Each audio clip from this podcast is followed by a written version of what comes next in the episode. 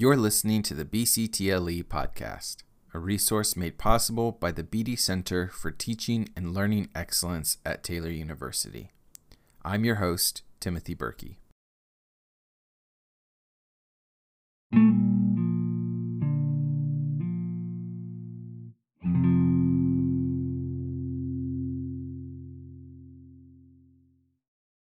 You're listening to a special episode of the BCTLE podcast, an episode that I wish didn't feel so urgent.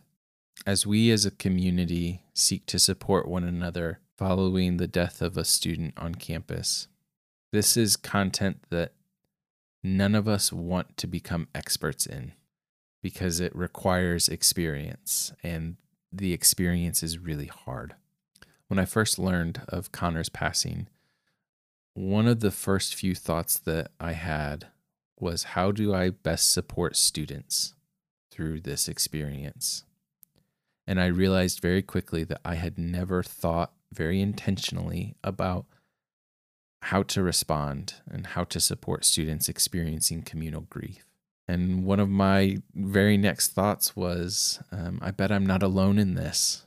Um, and so I started to reach out to some people and I was reminded that uh, we are not alone. Um, the Father is close to those who mourn, close to the brokenhearted. And as I reached out to a pastor friend of mine to make connections uh, with someone who had experience and some expertise in this area, the Spirit guided those connections. Um, and uh, later on uh, that day, um, on Wednesday afternoon, I got an email from a familiar name uh, who had heard from someone that had heard from a friend uh, who had heard from a pastor saying um, that I was looking for someone to talk to. Uh, it's a name that many of you will recognize um, as a longtime member of the Taylor community as um, a member of the community who was here as a student, as faculty, as staff, and as a parent. Uh, a parent with two Taylor students, um, the parent of a Taylor student who passed away on campus. I heard from Shawnda Freer that afternoon and her desire to support uh, those of us who want to support our students came through loud and clear. And very quickly, we were sitting across a table from one another, considering how we might best support our students.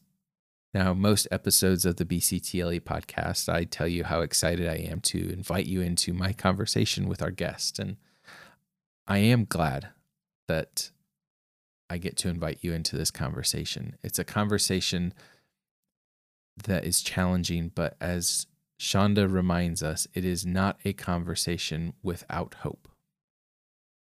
So, with that in mind, I'd like to invite you into my conversation with Shawnda Freer. Well, Shawnda, welcome to the BCTLE podcast. It's great to have you back on campus today. Thank you so much for having me. I appreciate it.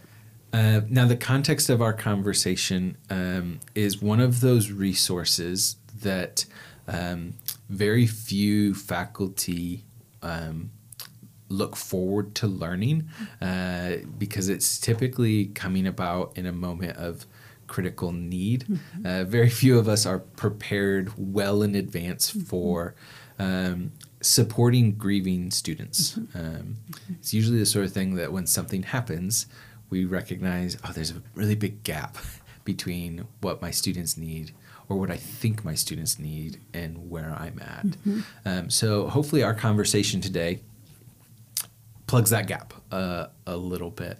Um, listeners to the podcast, uh, might go, oh, I recognize that name. Mm-hmm. So, what's mm-hmm. your connection to. Taylor?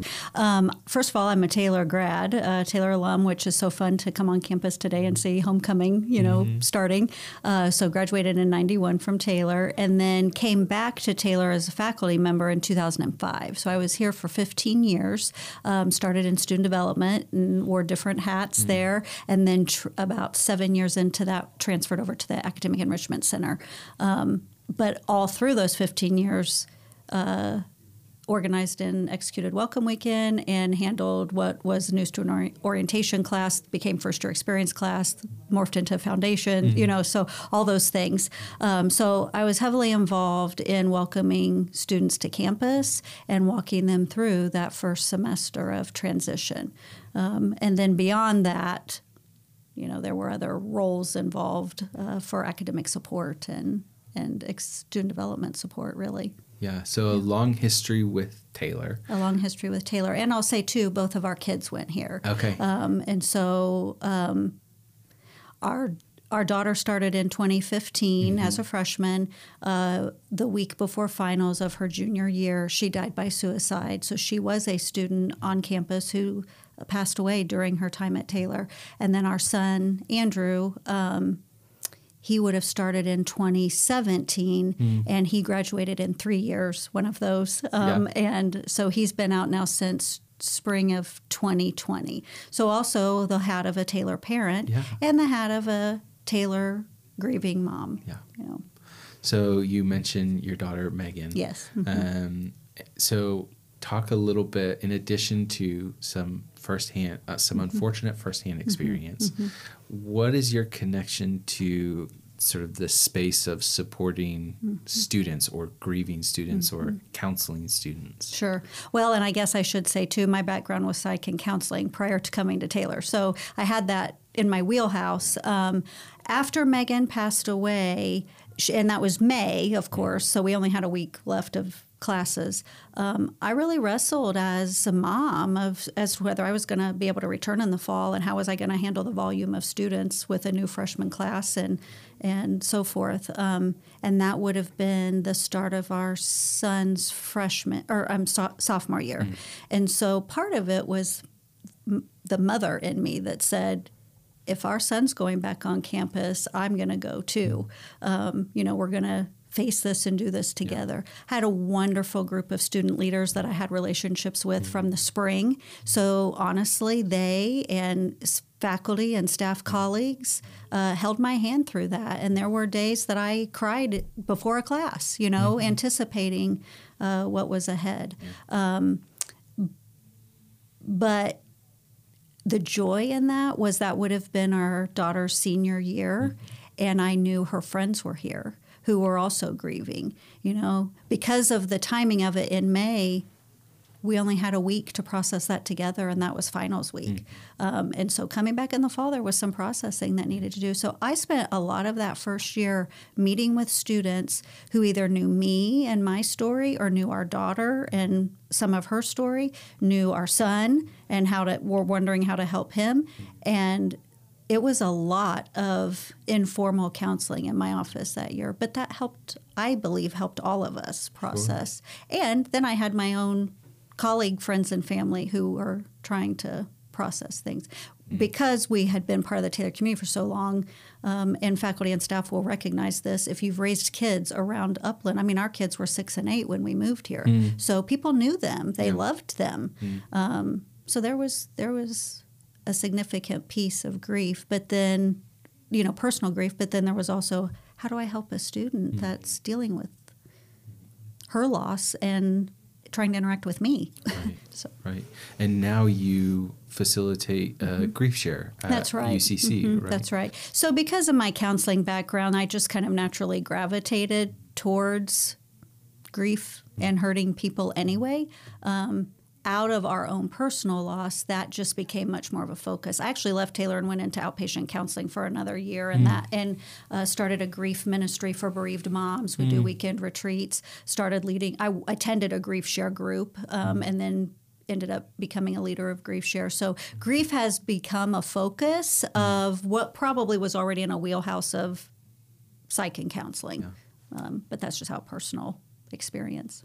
Well, that is a really good sort of bridge into what we're talking about mm-hmm. today on the episode mm-hmm. and this idea of grief. Mm-hmm. Um, I think lots of us mm-hmm. um, have um, a cultural awareness of grief. Mm-hmm. Um, I mean, I can think of, you know, from the the dumbed down versions that you might see on like The Simpsons of the five stages of grief, um, to um, you know uh, reality TV of people talking about going to counseling and and experiencing grief. But I, I wonder. Uh, what are some of the common misconceptions um, that even those of us here at Taylor might have about grief? Sure, and that's a good question. Um, and again, I don't know where everybody's coming from and where everyone's frame of reference is, but just so everybody is on the same page, those five stages of grief originated out of Elizabeth Kubler Ross. If you've had any psych class anywhere, you're going to hear that Yeah. name. Um, but her five stages of grief were really five stages of dying. It, they they've been applied broadly to grief, and they were. She originally worked with terminally ill patients, and it was the five stages of dying. So just know that. That could be a misconception Yeah. right there. Um, there's a man named David Kessler who worked with her. He's a grief expert. You'll find him. Google his name. Um, he runs a he's a grief expert nationally well known now. Uh, also lost a son not in the not too recent past. But he expanded on her five stages of grief and added a sixth stage that he calls finding meaning. So i find that helpful. Um, so the five stages that we're referencing are denial anger bargaining depression and acceptance. And then he would add finding meaning to that. Um, but a misconception is one I guess a misconception is those are five stages of grief when they were really five stages of dying. But um, one is everybody will go through those stages. We need to go, a, a grieving person should or needs to go through all five stages to fill in the blank, heal, you know, recover, what, you know, whatever the, that word is for you. Um, or that those stages are linear and orderly and predictable. Those are all misconceptions. The best analogy I have for grief and the emotions around grief is a tangled ball of yarn, and you're you really don't sort that out. You can experience any of those things at any given time, and a myriad of other emotions that aren't included in these stages. Um, so I think that's one of those uh, misconceptions that those are um, predictable, orderly stages that everybody needs to go through. Uh, I also think a misconception is that grief will surface in the first days or weeks for most people. Um, I don't know that that's necessarily true, and it with traumatic death, I mean, you have to think about traumatic or sudden death, which really all sudden death has a level of trauma um, versus anticipatory death. And again, not that anticipatory death can't have pieces of trauma in them, but there is a little more time for the mind to catch up to, or maybe the emotions to catch up to what we already cognitively know when we're anticipating a death. Um, so it can be, it's really a trauma reaction that if we're not, if someone isn't experiencing what we perceive to be grief in the first days or weeks, it simply may be a trauma reaction that a person is, it's shock, you know, still trying to deal with absorbing this cognitively. We have to absorb it cognitively before we can handle the emotion of it. Um, so I think that's a that's a misconception. Uh, another one is friends and family will grieve a person similarly. Um, You know, we may say this student who died, the guys on his wing, you know, these were the five guys closest to him. So hmm. we would expect them to all grieve similarly. Then there's another layer of they knew him somewhat or they didn't know him. So even we categorize that as this is, you know, they're going to grieve more severely, they're going to grieve less severely. Hmm. That grief is a, as unique as the person and as unique as the relationship. Hmm. Um, even within a family losing someone, you know, mom's going to grieve differently, dad's going to grieve differently, each sibling's going to grieve differently, grandpa's going to grieve differently than grandma. You know, the, it's as different as the experience. Um, a lot of the listeners are going to be familiar with Nicholas Wolterstorff, a philosopher, used to be out of Calvin. Um, he lost a son 20 some years ago, maybe 30 now. Wrote a book called Lament for a Son, but he writes about inscape and he's talking about each one of us have just this unique, it's God given design. and that we relate to one another out of our inscape. And when that inscape is absent, that is an absence that only that person can fill. And that's, um, I think the misconception would be somehow there's more similarity. Mm-hmm. Um, where that leaves us then is grief can be very lonely because you really are mm-hmm. only grieving the person that you knew and that relationship and interaction with that person. Right. So, right. and then I think another misconception is grief is something to get over um, or recover from or mm. heal from. Um, and that language just gets really hard. I think it implies there's an ending. I think it adds pressure to grieving friends and family to hurry up and get back to normal, mm. whatever normal is. Um, I found the terms move forward or integrating the loss mm. was much more helpful. Mm. That didn't imply I was leaving something behind or someone behind, that I could take this loss and this pain and somehow. Um, still function well and live well within the, the loss. Um, and there's nothing magical about the first year. You know, I think we sometimes give grace to those that are grieving. Oh, yeah, the first year is always hard. Mm-hmm. Well, sometimes the second year is harder than the first. I mean, again, it's just unique. Yeah. Um, and that someone wouldn't be grieving the rest of their life. Right. Um, doesn't mean they're in debilitating, non functioning grief. Mm. Uh, it'll look different, but Mm. Yeah, those are those were some things that came to mind. The number of times as you're sharing some of those misconceptions, I go, "Oh shoot, I think I've thought uh-huh. that uh-huh. before." Yep. Um, even the language of normal and healing. Mm-hmm. Um, mm-hmm. You know, I think that we would all hope that those of us who grieve are able to get to a point where um, we feel that we can function yeah. during the day. Yes. Right. Mm-hmm. Um, I think that that is a healthy goal, mm-hmm. but even some of the other goals of getting back to normal mm-hmm. or uh, healing, mm-hmm. I, are those necessarily the goals of grieving? Mm-hmm. Um, you know, one of the things we didn't mention is.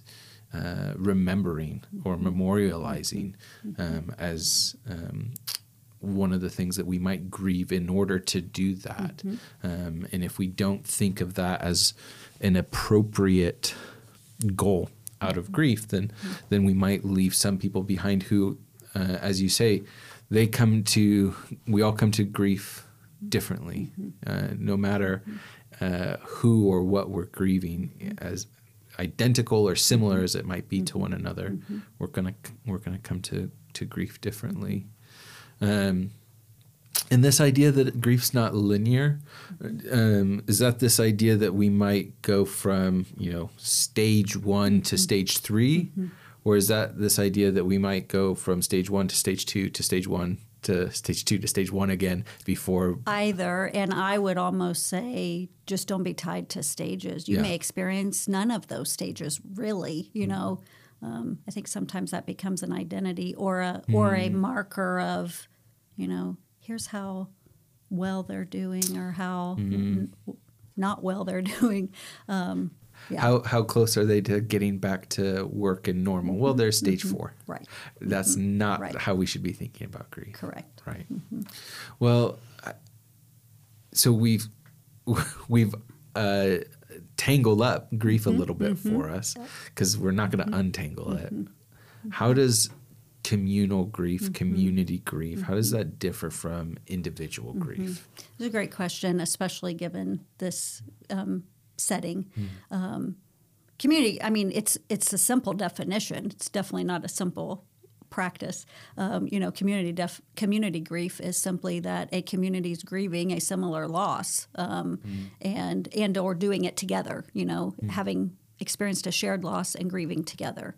Um, and of course, individual grief is how we um, how we internalize that individually or process that individually. So obviously, the death of a student on Taylor's campus is going to yield community grieving. Um, I think something that is helpful in this conversation might be to distinguish between grief and mourning. Um, and again, mm. I don't want to be insulting to those that may already know this, but grief is the constellation of internal thoughts and feelings that we have when somebody dies. So, anybody that we ever loved, if we've loved someone else, we will experience some level of grief, some internal ideas and feelings and experiences when that person dies. Um, but mourning is the outward expression of grief. So, to process grief in a healthy way, we have to mourn. Um, we can't hold all of that inter- those internal feelings in. Somewhere we have to have an outward expression of grief. Um, and both grief and mourning can occur at the community and individual levels. And I think that difference is mostly noted in the expressions of mourning. So Taylor's such a special community, and we act, we do this so well. You know, we respond to crises well, we mourn well together, um, and I think I've already seen or heard, and it, this is my was my experience in the years I was here. There'll be chapels, there'll be prayer vigils, there'll be things happening in the residence halls to remember, mm. to process, to express, um, small group gatherings, discussions in classes. Some of those will be structured, some will be informal. Um, memorial services, those are all forms of community grieving. Now, or community mourning. mourning. Can we do that individually? Of course. You know. Um, but if we've experienced a shared loss, then it makes sense to do that in community, of course. Mm-hmm. It seems to me that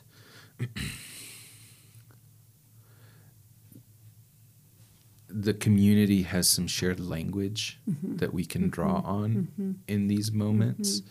Um, you know, in my discipline in communication, when we talk about messages of support mm-hmm. and other centeredness, mm-hmm. um, one of the things that I keep thinking about is this community centeredness, this mm-hmm. relationship centeredness mm-hmm. of our support mm-hmm. messages. Mm-hmm. Um, is that um, is that helpful in the in these spaces to to come back to the community as a source of support versus um, you know, what we might otherwise see as more individual sources of support. You know, I'm here for you versus, you know, we, the, the mm-hmm. I versus the we. Mm-hmm. I'm just thinking about how we as, as faculty offer support to students. Sure. Who are experiencing grief mm-hmm. um, or faculty. I don't mm-hmm. want to um, reduce um, the grief that a community might feel, either in this specific situation or in other situations mm-hmm. too. Mm-hmm. This is something students alone feel. Sure. Uh, but uh, is that piece of the puzzle important here as we think about how we're supporting um, the community and drawing messages of support back to the we versus the the I? I think absolutely. I think it's both and. You know, um, and again, community is a hallmark of Taylor for a reason. We do it well. Um, it's very organic and it represents Christ. It represents a triune God mm. uh, in community. And so, if we're reflecting the image of God, of course, uh, if we're if we're working and supporting one another in community, I want to believe that that's an expression of how we were designed and reflecting God Himself. Um, we're better together.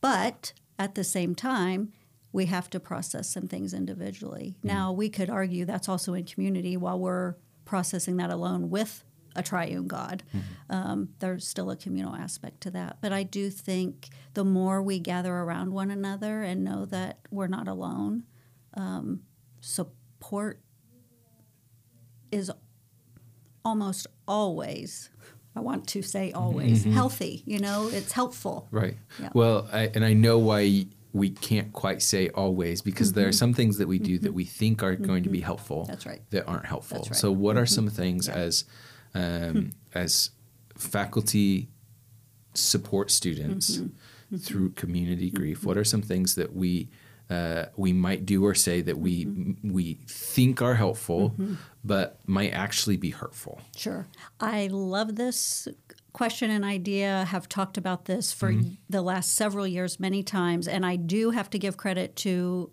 uh, an author and a book that if you don't have it, go get it. Um, Nancy Guthrie, and it's called um, "What Grieving People Wish You Knew." What I think it's what helps and what hurts, or something to that effect. But what grieving people wish you knew.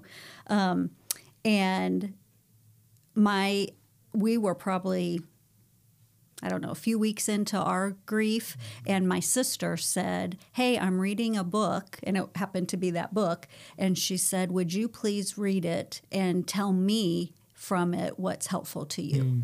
And th- what an invitation, you know, just to say, I, I want to be helpful, um, but honestly, because as in any book or talking to anyone it's unique you know what may be helpful to one person isn't helpful to another. And i remember an example from that book that you know uh, some person uh, was given a plant and found or you know plant a tree or something and they found that to be very exhausting and uh, not helpful because they had spent the last year caregiving. So it was one more thing to take care of that might ah. die.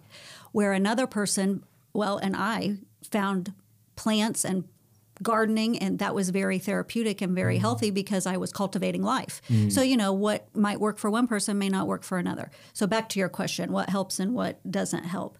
Um, I would say something that is not helpful is to say nothing, and I think sometimes because we're so careful um, and so concerned that we'll say the wrong thing, then we say nothing out of our own insecurity or just we think, I don't want to do harm, so I'm not going to do anything. Mm. um, Nancy Guthrie did a survey, and she, if you don't know about her, you can go read about her too. But she also has a history with helping people who are hurting in grief. Um, she did a survey of grieving people, and one of the top things that came through is I want people to come alongside me and just listen just say something. And I'll tell you what, and again, this community does it so well. The people here that said, I don't know what to say, or there are no words, but I'm here. Um, I think that's our bent. Our bent is to do something, to mm-hmm. fix a problem, to reduce pain, reduce sadness. That all seems to require we have to do something, and the doing is the being it's being present, it's coming alongside, it's saying very few words. Mm. Um, how that plays out in a situation like this is going to be, you know, talking about the student, using the student's name, mm-hmm. um, asking what's helpful um, for you to process your grief. Um, yeah. It reminds me of a, a story um, and I don't remember now where I heard it, um, but it was um, a story told from um, the perspective of a parent who, mm-hmm. whose child had passed mm-hmm. away mm-hmm. unexpectedly. Um, and the parent, um, this was years later, mm-hmm. um, was being interviewed, or, or maybe we were writing a book. this idea that so many of their friends and even family members mm-hmm deeply cared for mm-hmm. this parent mm-hmm. and didn't want to cause sadness and, mm-hmm. and hurt. Mm-hmm. And so one of the things that they didn't do is they, they never talked about the mm-hmm. child. And the parent talked about how it's almost like everyone forgot. Mm, right. And in the attempt to do something really honoring, it, it it missed the mark mm-hmm. in that. Mm-hmm. So this idea of coming alongside and listening mm-hmm. um, seems really important and something that those of us who who might not have experienced mm-hmm. a grief like maybe some of our students might be going through, mm-hmm.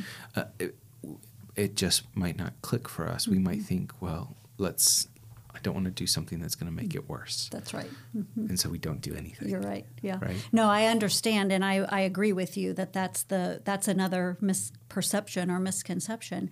But I would say, from my own experience, from all the people that I've spoken to, and we've got research that shows mm. we need to talk about the grieving person, and that is something I think you know even as a community we can do. Mm. Um, like I said earlier, grief's lonely. When we bring up a person who has passed away, mm-hmm. we aren't reminding anyone of their yeah we yeah, we already remember yes yes yeah. and I think it was Nancy Guthrie that said you know the the per when we are grieving a person, that's running in the background of our mind all the time. You know, now sometimes, and I would say the the longer that time passes, that runs quieter. You know, the hum is quieter. Mm. It's always there, um, and so if you say, Megan, you just brought it to the surface, I might tear up. Mm-hmm but you didn't make me sad. That's mm-hmm. been there. In mm-hmm. fact, if anything, that may help release some tears, and tears help wash away pain. That's mm-hmm. okay, you know.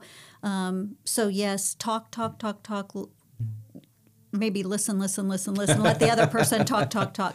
But don't be afraid to bring it up. Um, and just the scripture, "Weep with those who weep," that just comes to mind. Wolterstorff also talks about the mourning bench you know, and you, I picture a, a cement bench out in a cemetery, and you know, a lonely, grieving person is there visiting this grave, and someone just slips alongside and sits beside them, mm. doesn't say anything, maybe you know, holds their hand and just sits, mm. just be. It's hard for us to be. Um, it's hard for some of us to enter someone else's pain. Right. You know, we have to carry that and enter somebody else's burden. Um, another thing that isn't helpful is to share either your own personal story or I knew so and so, you know, to compare losses. Right. This is not the time for that. Mm-hmm. Um, and that came out repeatedly in the survey that Guthrie did that it's just. Um, one, the grieving person can't process somebody else's pain. Mm-hmm. They're trying to f- figure out how to absorb and shoulder their own pain. Mm-hmm. Um, it may be helpful way down the line, yeah. um, but right now that's just it's not the time. Mm-hmm. Um, so uh, and again trying to offer suggestions to do something you know mm-hmm. well maybe you just need to get out of bed or go take a walk or go you know mm-hmm. honestly re- let their therapist do that or somebody later come along and help with that yeah. uh, in the early grief that isn't helpful mm-hmm. and i would say just use sensitivity and discernment when reciting scripture talking about heaven we'll get to that in a little bit too um, can be very helpful and you just have you just have to kind of I, I would say you have you just really have to use your discernment. The Holy Spirit has to guide that. Um, mm-hmm. We had people even at the visitation handing us scripture, and for me, that was very helpful. For other people, that may not have been right. helpful. Right. So, um, and then the the phrase, "Let me know if you need anything." It's not helpful. Right. I appreciate the sentiment. Mm-hmm. It wasn't harmful, but honestly, that meant nothing. Mm-hmm. I'm like, I can't think what I need today, let alone to tell you what I need, you right. know. But the person who called me and said, I'm bringing supper tonight, mm-hmm. I'll be there in a half an hour. I was like, mm-hmm. oh, good. I don't have to think about that right. need. You right. know, now how that plays out here may be different, but with mm-hmm. faculty of students, mm-hmm. I know I said that many times to students. Let me know if you yeah. need anything. They may not be able to tell you what they need. Right. Mm-hmm. I think it's Sheryl Sandberg who writes um, wrote the book Lean In, okay. right? Mm-hmm. Um, who who then wrote a, a, another book about grief mm-hmm. after her husband mm-hmm. died. Mm-hmm. And one of the things that she talks about in that book is that um, she was she felt really lonely at the hospital mm-hmm. because um, everyone thought well, we're not that close. It would be mm-hmm. it would be mm-hmm. strange if I came to the mm-hmm. hospital mm-hmm. and everyone thought someone else was going to be there and it was the it was the person who showed up that she wasn't particularly deep close friends mm-hmm. with, but someone showed up and and didn't assume that somebody else was going to. And it's that same idea of uh, let me know what you need. Mm-hmm. Um, assumes the person knows what they need, yep. uh, but it also uh, um, that's one of those examples of a, a, a, a, message of support that's actually more centered on me, the giver, than the person receiving. Yeah. Um, when I say let me know what you need, mm-hmm. um, that's taking a burden off of myself mm-hmm. to to mm-hmm. think through those pieces, um, and it's giving you a task, yep. uh, and it's yep. a task you don't need right now. Yep. Um, and I will say about the showing up, the, yeah. the example you just gave at least in our situation, and I think most, I think most people, well, I don't know if I can speak for most, but it seems to me, I never felt like, why in the world are they here? Mm-hmm. It was always like, wow, they came. Mm-hmm. At, wow, they're here, you know. And the people that stuck close to us for mm-hmm. a long time, it was a long haul. Mm-hmm. Um, that I, re- I remember every interaction. I remember right. everyone. Just because the relationship hasn't been especially close or deep leading up to the grief mm-hmm. doesn't mean that you're not welcome into that space right. or that the relationship wouldn't be valuable. I, I think there are very few of us who think, I've got enough really close people who care deeply about me. I think most of us would say, I wouldn't mind another. That's right. Right. And the reality is, again, we go back to community and shouldering each other's burdens. If 10 people are doing that instead of just two or three, that does Right. help share a burden, you know, uh, and that's okay. Yeah. Let's talk really practical. Mm-hmm. Um, should I cancel class? I think you have to be. It's it's just very sensitive to. I think every faculty member is going to have to be sensitive to the needs in the room. Um, you know, you got a class of eight or ten students that knew this student. That's a di- that's different than the class of sixty that one or two students may have known that student. Um, and I don't know. Again, I'm not sure what's gone out um, from uh, administrators, but if you're a faculty member that doesn't know this, you can always go to student development, and and they will help you with you know what wing or floor was this student on, who are the students who are most impacted by this, um, and just tap into res life and student development for a little bit more insight into who you might need to look out for. Sometimes that information does get generated eventually. Um, so I think we're going to all be focused on which stu- and students, and I don't want to discount faculty. The Right. student was in faculty members' classrooms. Um, and so, or, you know, teams or clubs or you other other areas on campus that the student may have been involved.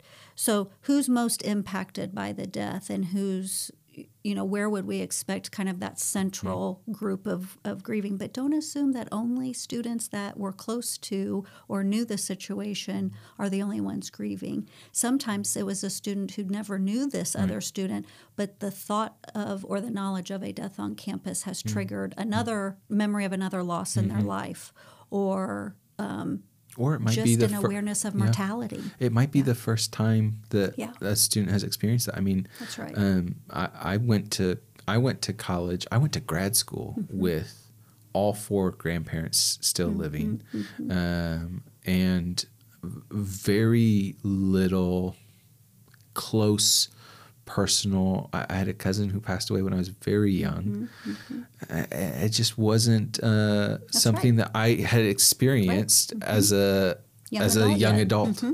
and so whether it's experiencing or or thinking about this for the first time, or it's like you say, triggering some some other grief that hasn't been uh, hasn't been made sense of. Mm-hmm. Um, mm-hmm. You know, maybe we're we have, we have camped out in the denial stage, or we've mm-hmm. camped out in the depression stage.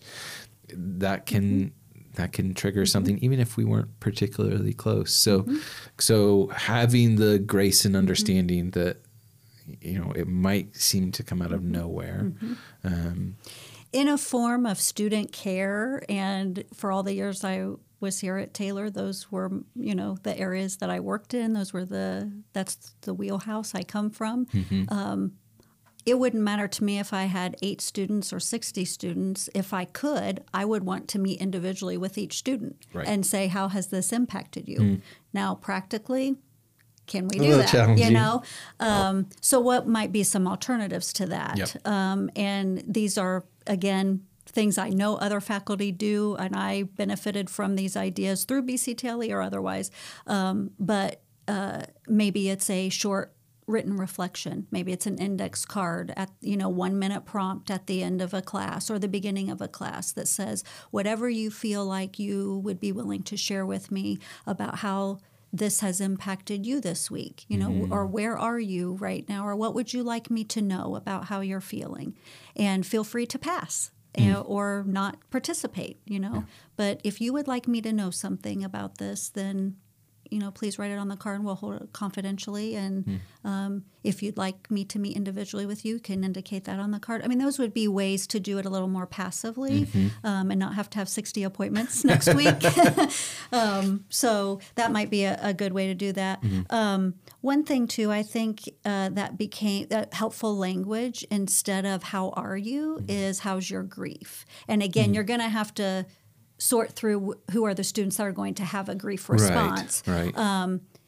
how are you is too broad. Mm-hmm. I'm th- I have to do a mental gymnastic of what are you talking about? Are you talking about how my day was and what I had for lunch? Or are you talking about how's my grief? Mm-hmm. Right. So just to be pointed, how how how's your grief or how are your grief how's your grief these days? That can be helpful language. Maybe not right now. Maybe that'll be in a few weeks. Mm. Sure. Um, allowing space and time for sadness. We talked about that and and using the deceased person's name. If you know that you have a student who is close to this student, then mm-hmm. just continue to talk about that student and any specific. If you had that student, if you had both students in class, you mm-hmm. can talk about the memories. If you had the student in class, maybe the class is able to process together for a mm. few minutes or a whole class time.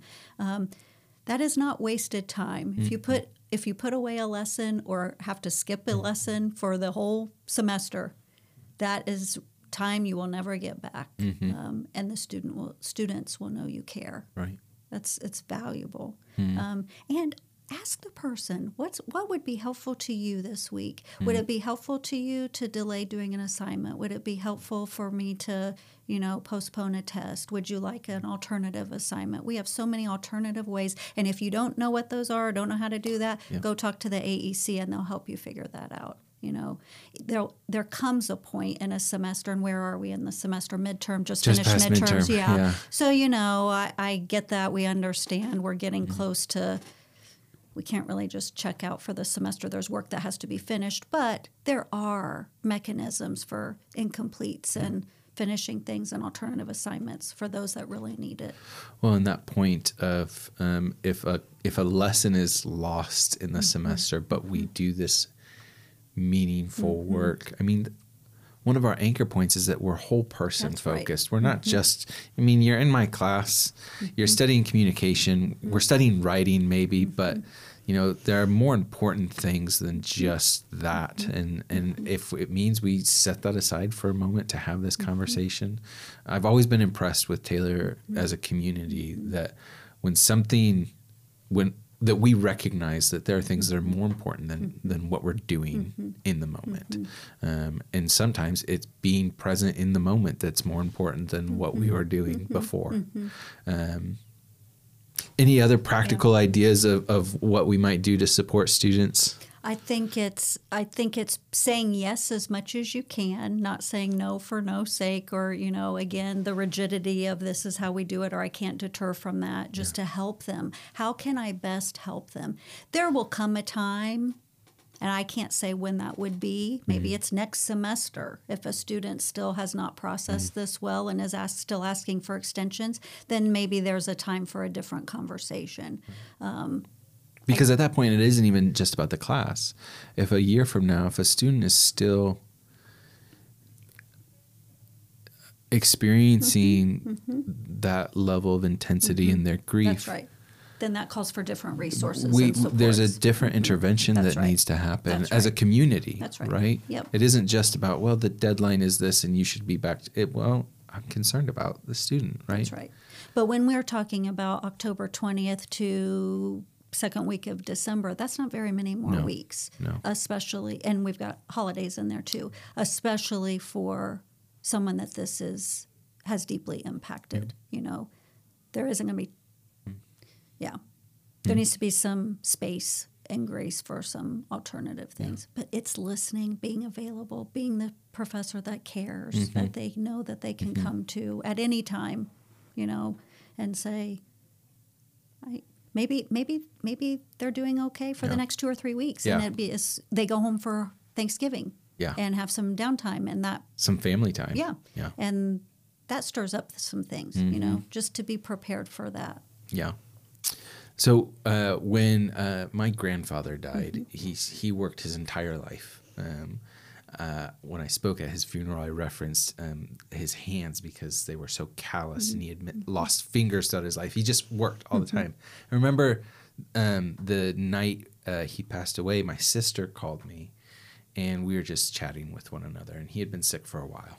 And one of the things that um, one of us asked the other, you know, um, what are you doing tomorrow? What's your plan for tomorrow?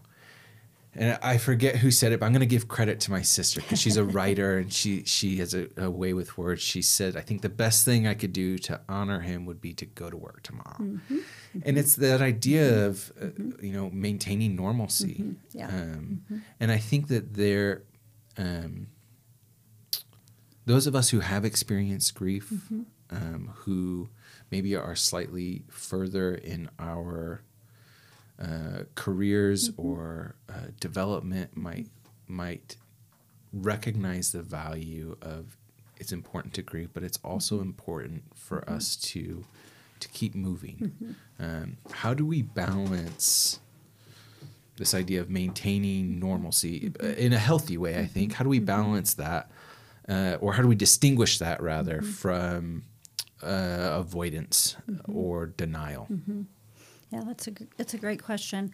Um, I have several thoughts. One is what what seemed like regular routines and rhythms prior to the death.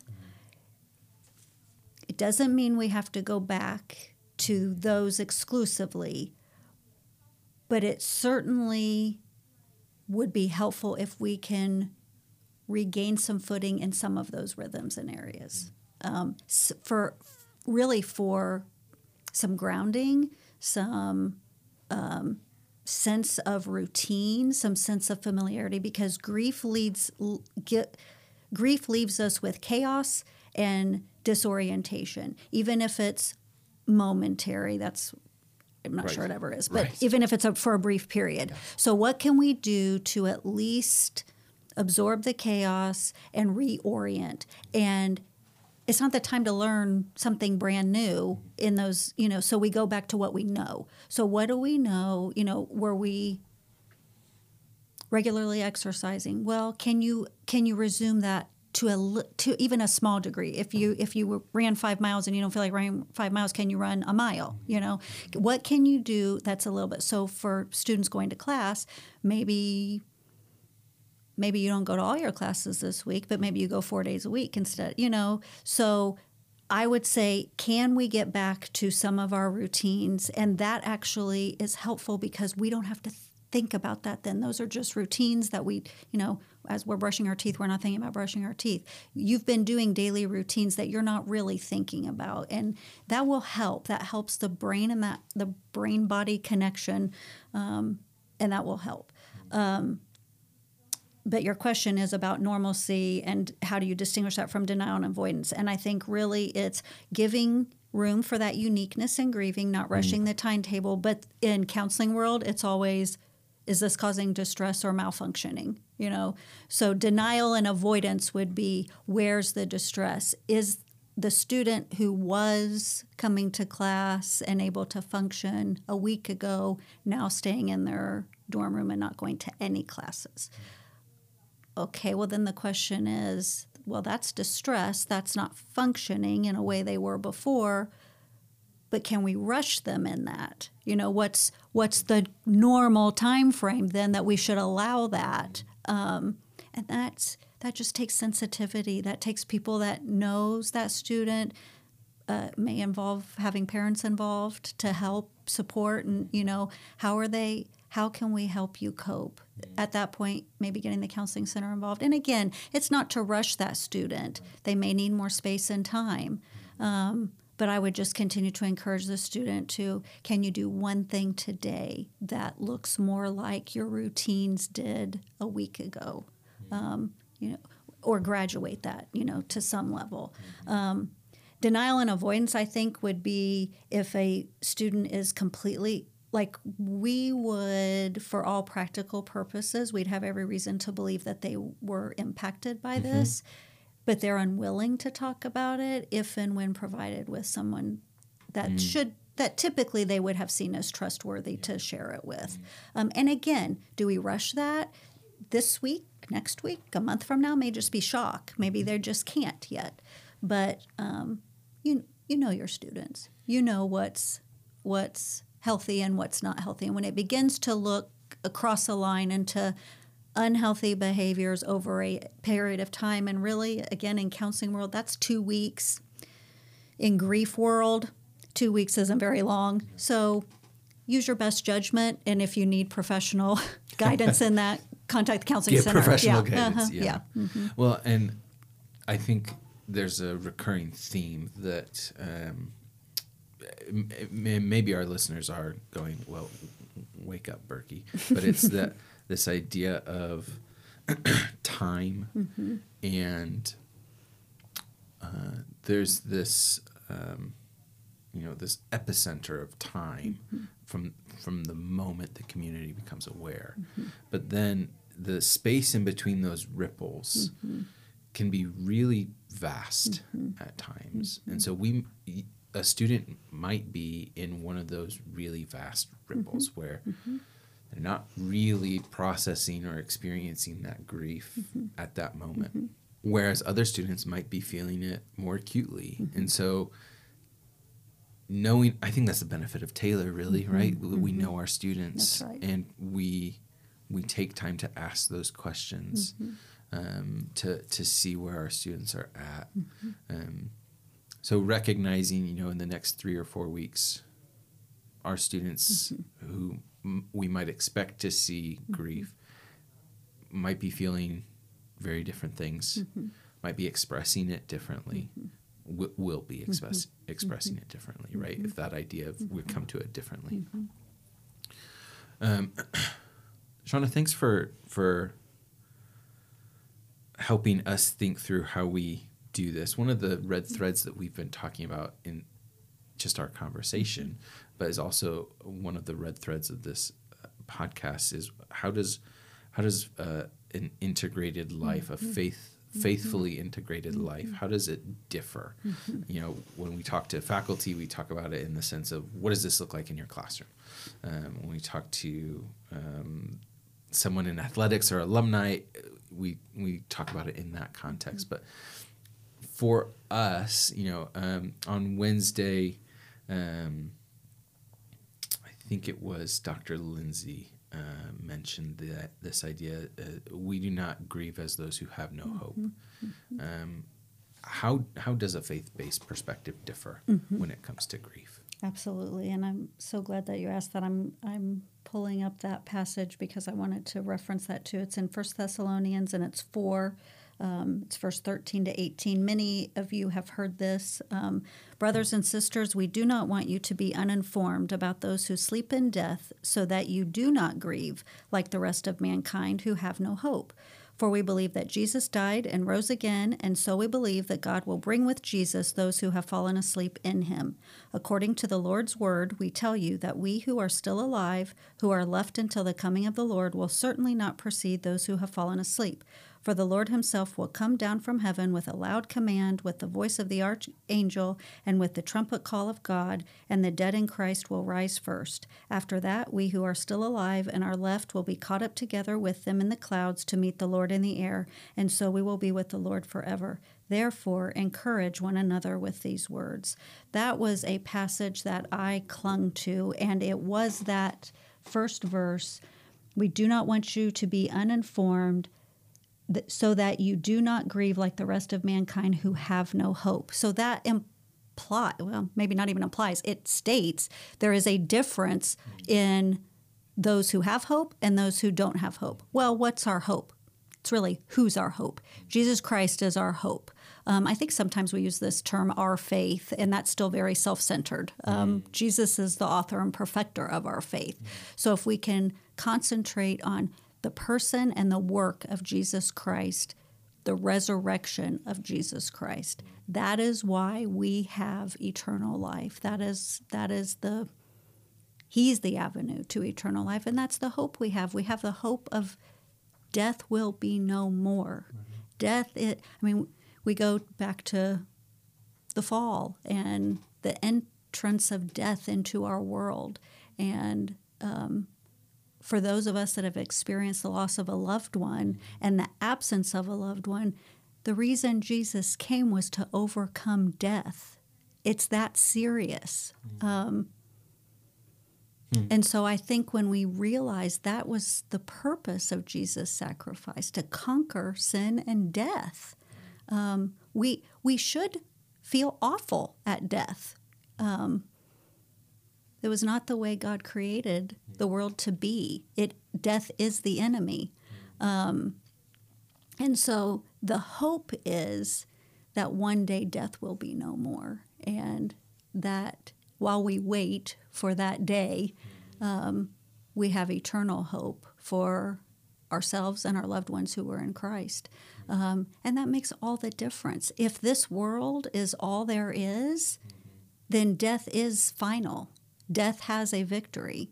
Um, that's not true for the believer in Christ. Uh, death didn't win ultimately, and there's there's a victory outside and beyond, and there's hope of being reunited with our loved ones in the presence of Christ, and mm. that makes all the difference. Uh, I can't, I just can't imagine living with a significant loss with without that hope. Um, is is I'm processing something, mm-hmm, so I'm mm-hmm. going to ask a question, and I mm-hmm. don't know mm-hmm. how, where I land on this. Mm-hmm. Uh, um, is hope the antithesis of grief? Are they are they opposed?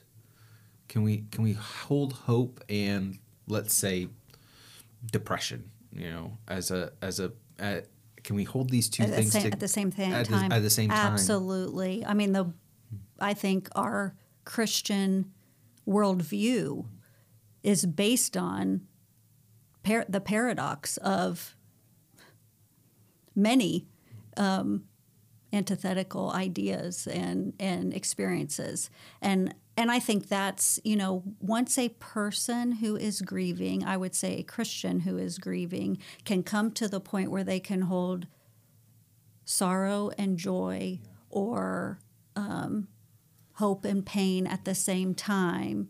That's very there's there's familiarity, there's comfort in that really, um, because then you don't have to have one without the other. The Christian existence is to hold all these things um, while we wait for Christ to perfect them all. Um, I do think pain and suffering, you know, there's something more when we're talking about the difference between a Christian perspective and a secular perspective. Um, I think a secular perspective is still about me. You know, it's going to be humanistic. How can I feel better? How can I stop this pain? A Christian perspective says we should expect pain and suffering, and that's part of the Christian life. And somehow there's a mystery in we are to share in the sufferings of Christ. Um, and I think the experience is shake the the way that plays out practically is we either shake our fist at God, why are you allowing, causing, you know, fill in the blank there, this pain, or I understand that pain, it, it's a submission to pain will be part of this earthly life, and let this shape me to be more like Christ while I wait for the hope of life with you right. and all things to be made new. It's that willingness to accept that um, the the sorrow or grief that I'm receiving mm-hmm. is in all of its mystery as mm-hmm. much a gift uh, of mm-hmm. our creation of our mm-hmm. existence mm-hmm. as our joy That's our, right. our our you know the things that we count as gifts That's right. Right? That's right. But we're we're not even in this this passage of we do not grieve as those who have no hope. Mm-hmm. It isn't saying that we don't grieve. That's right. It's saying that we don't grieve like those who have no hope. We That's do right. still grieve. That's right. Right. But there is a difference, yeah. and there should be a marked difference. It's the difference of Jesus' presence in our life. Yeah. Well, Shawnda, thank you f- so much for coming on the podcast. Um, I hope that this is a resource beyond the immediate and the timely, mm-hmm. um, but I also hope that it is timely mm-hmm. uh, as we are wrestling with how best to support our students, support our community. Um, so thanks so much for being a part of the conversation today. Thank you so much for having me. I appreciate it.